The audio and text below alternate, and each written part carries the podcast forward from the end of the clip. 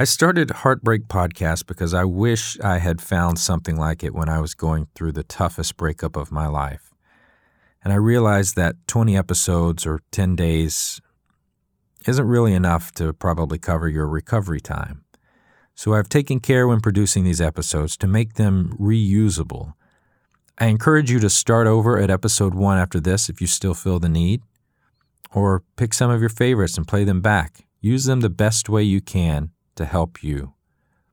I recommend listening to two episodes every day for 10 days and doing that three times for a month.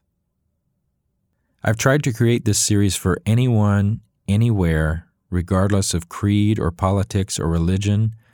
Heartache affects all of us at one time or another, and it's something we all deal with, though mostly in a private way that others don't see. I pray for you and your journey through heartbreak. And by that I mean I wish you the very best. I wish you a meaningful journey that sees you emerge a better, stronger person.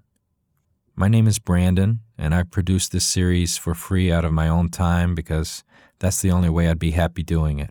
So it's been solely a labor of love for me, and I've enjoyed it.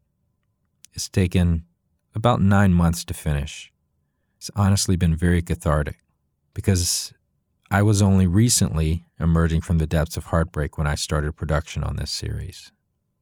If Heartbreak Podcast has helped, I would love to hear from you. If you have suggestions to make it better, I would love to hear from you.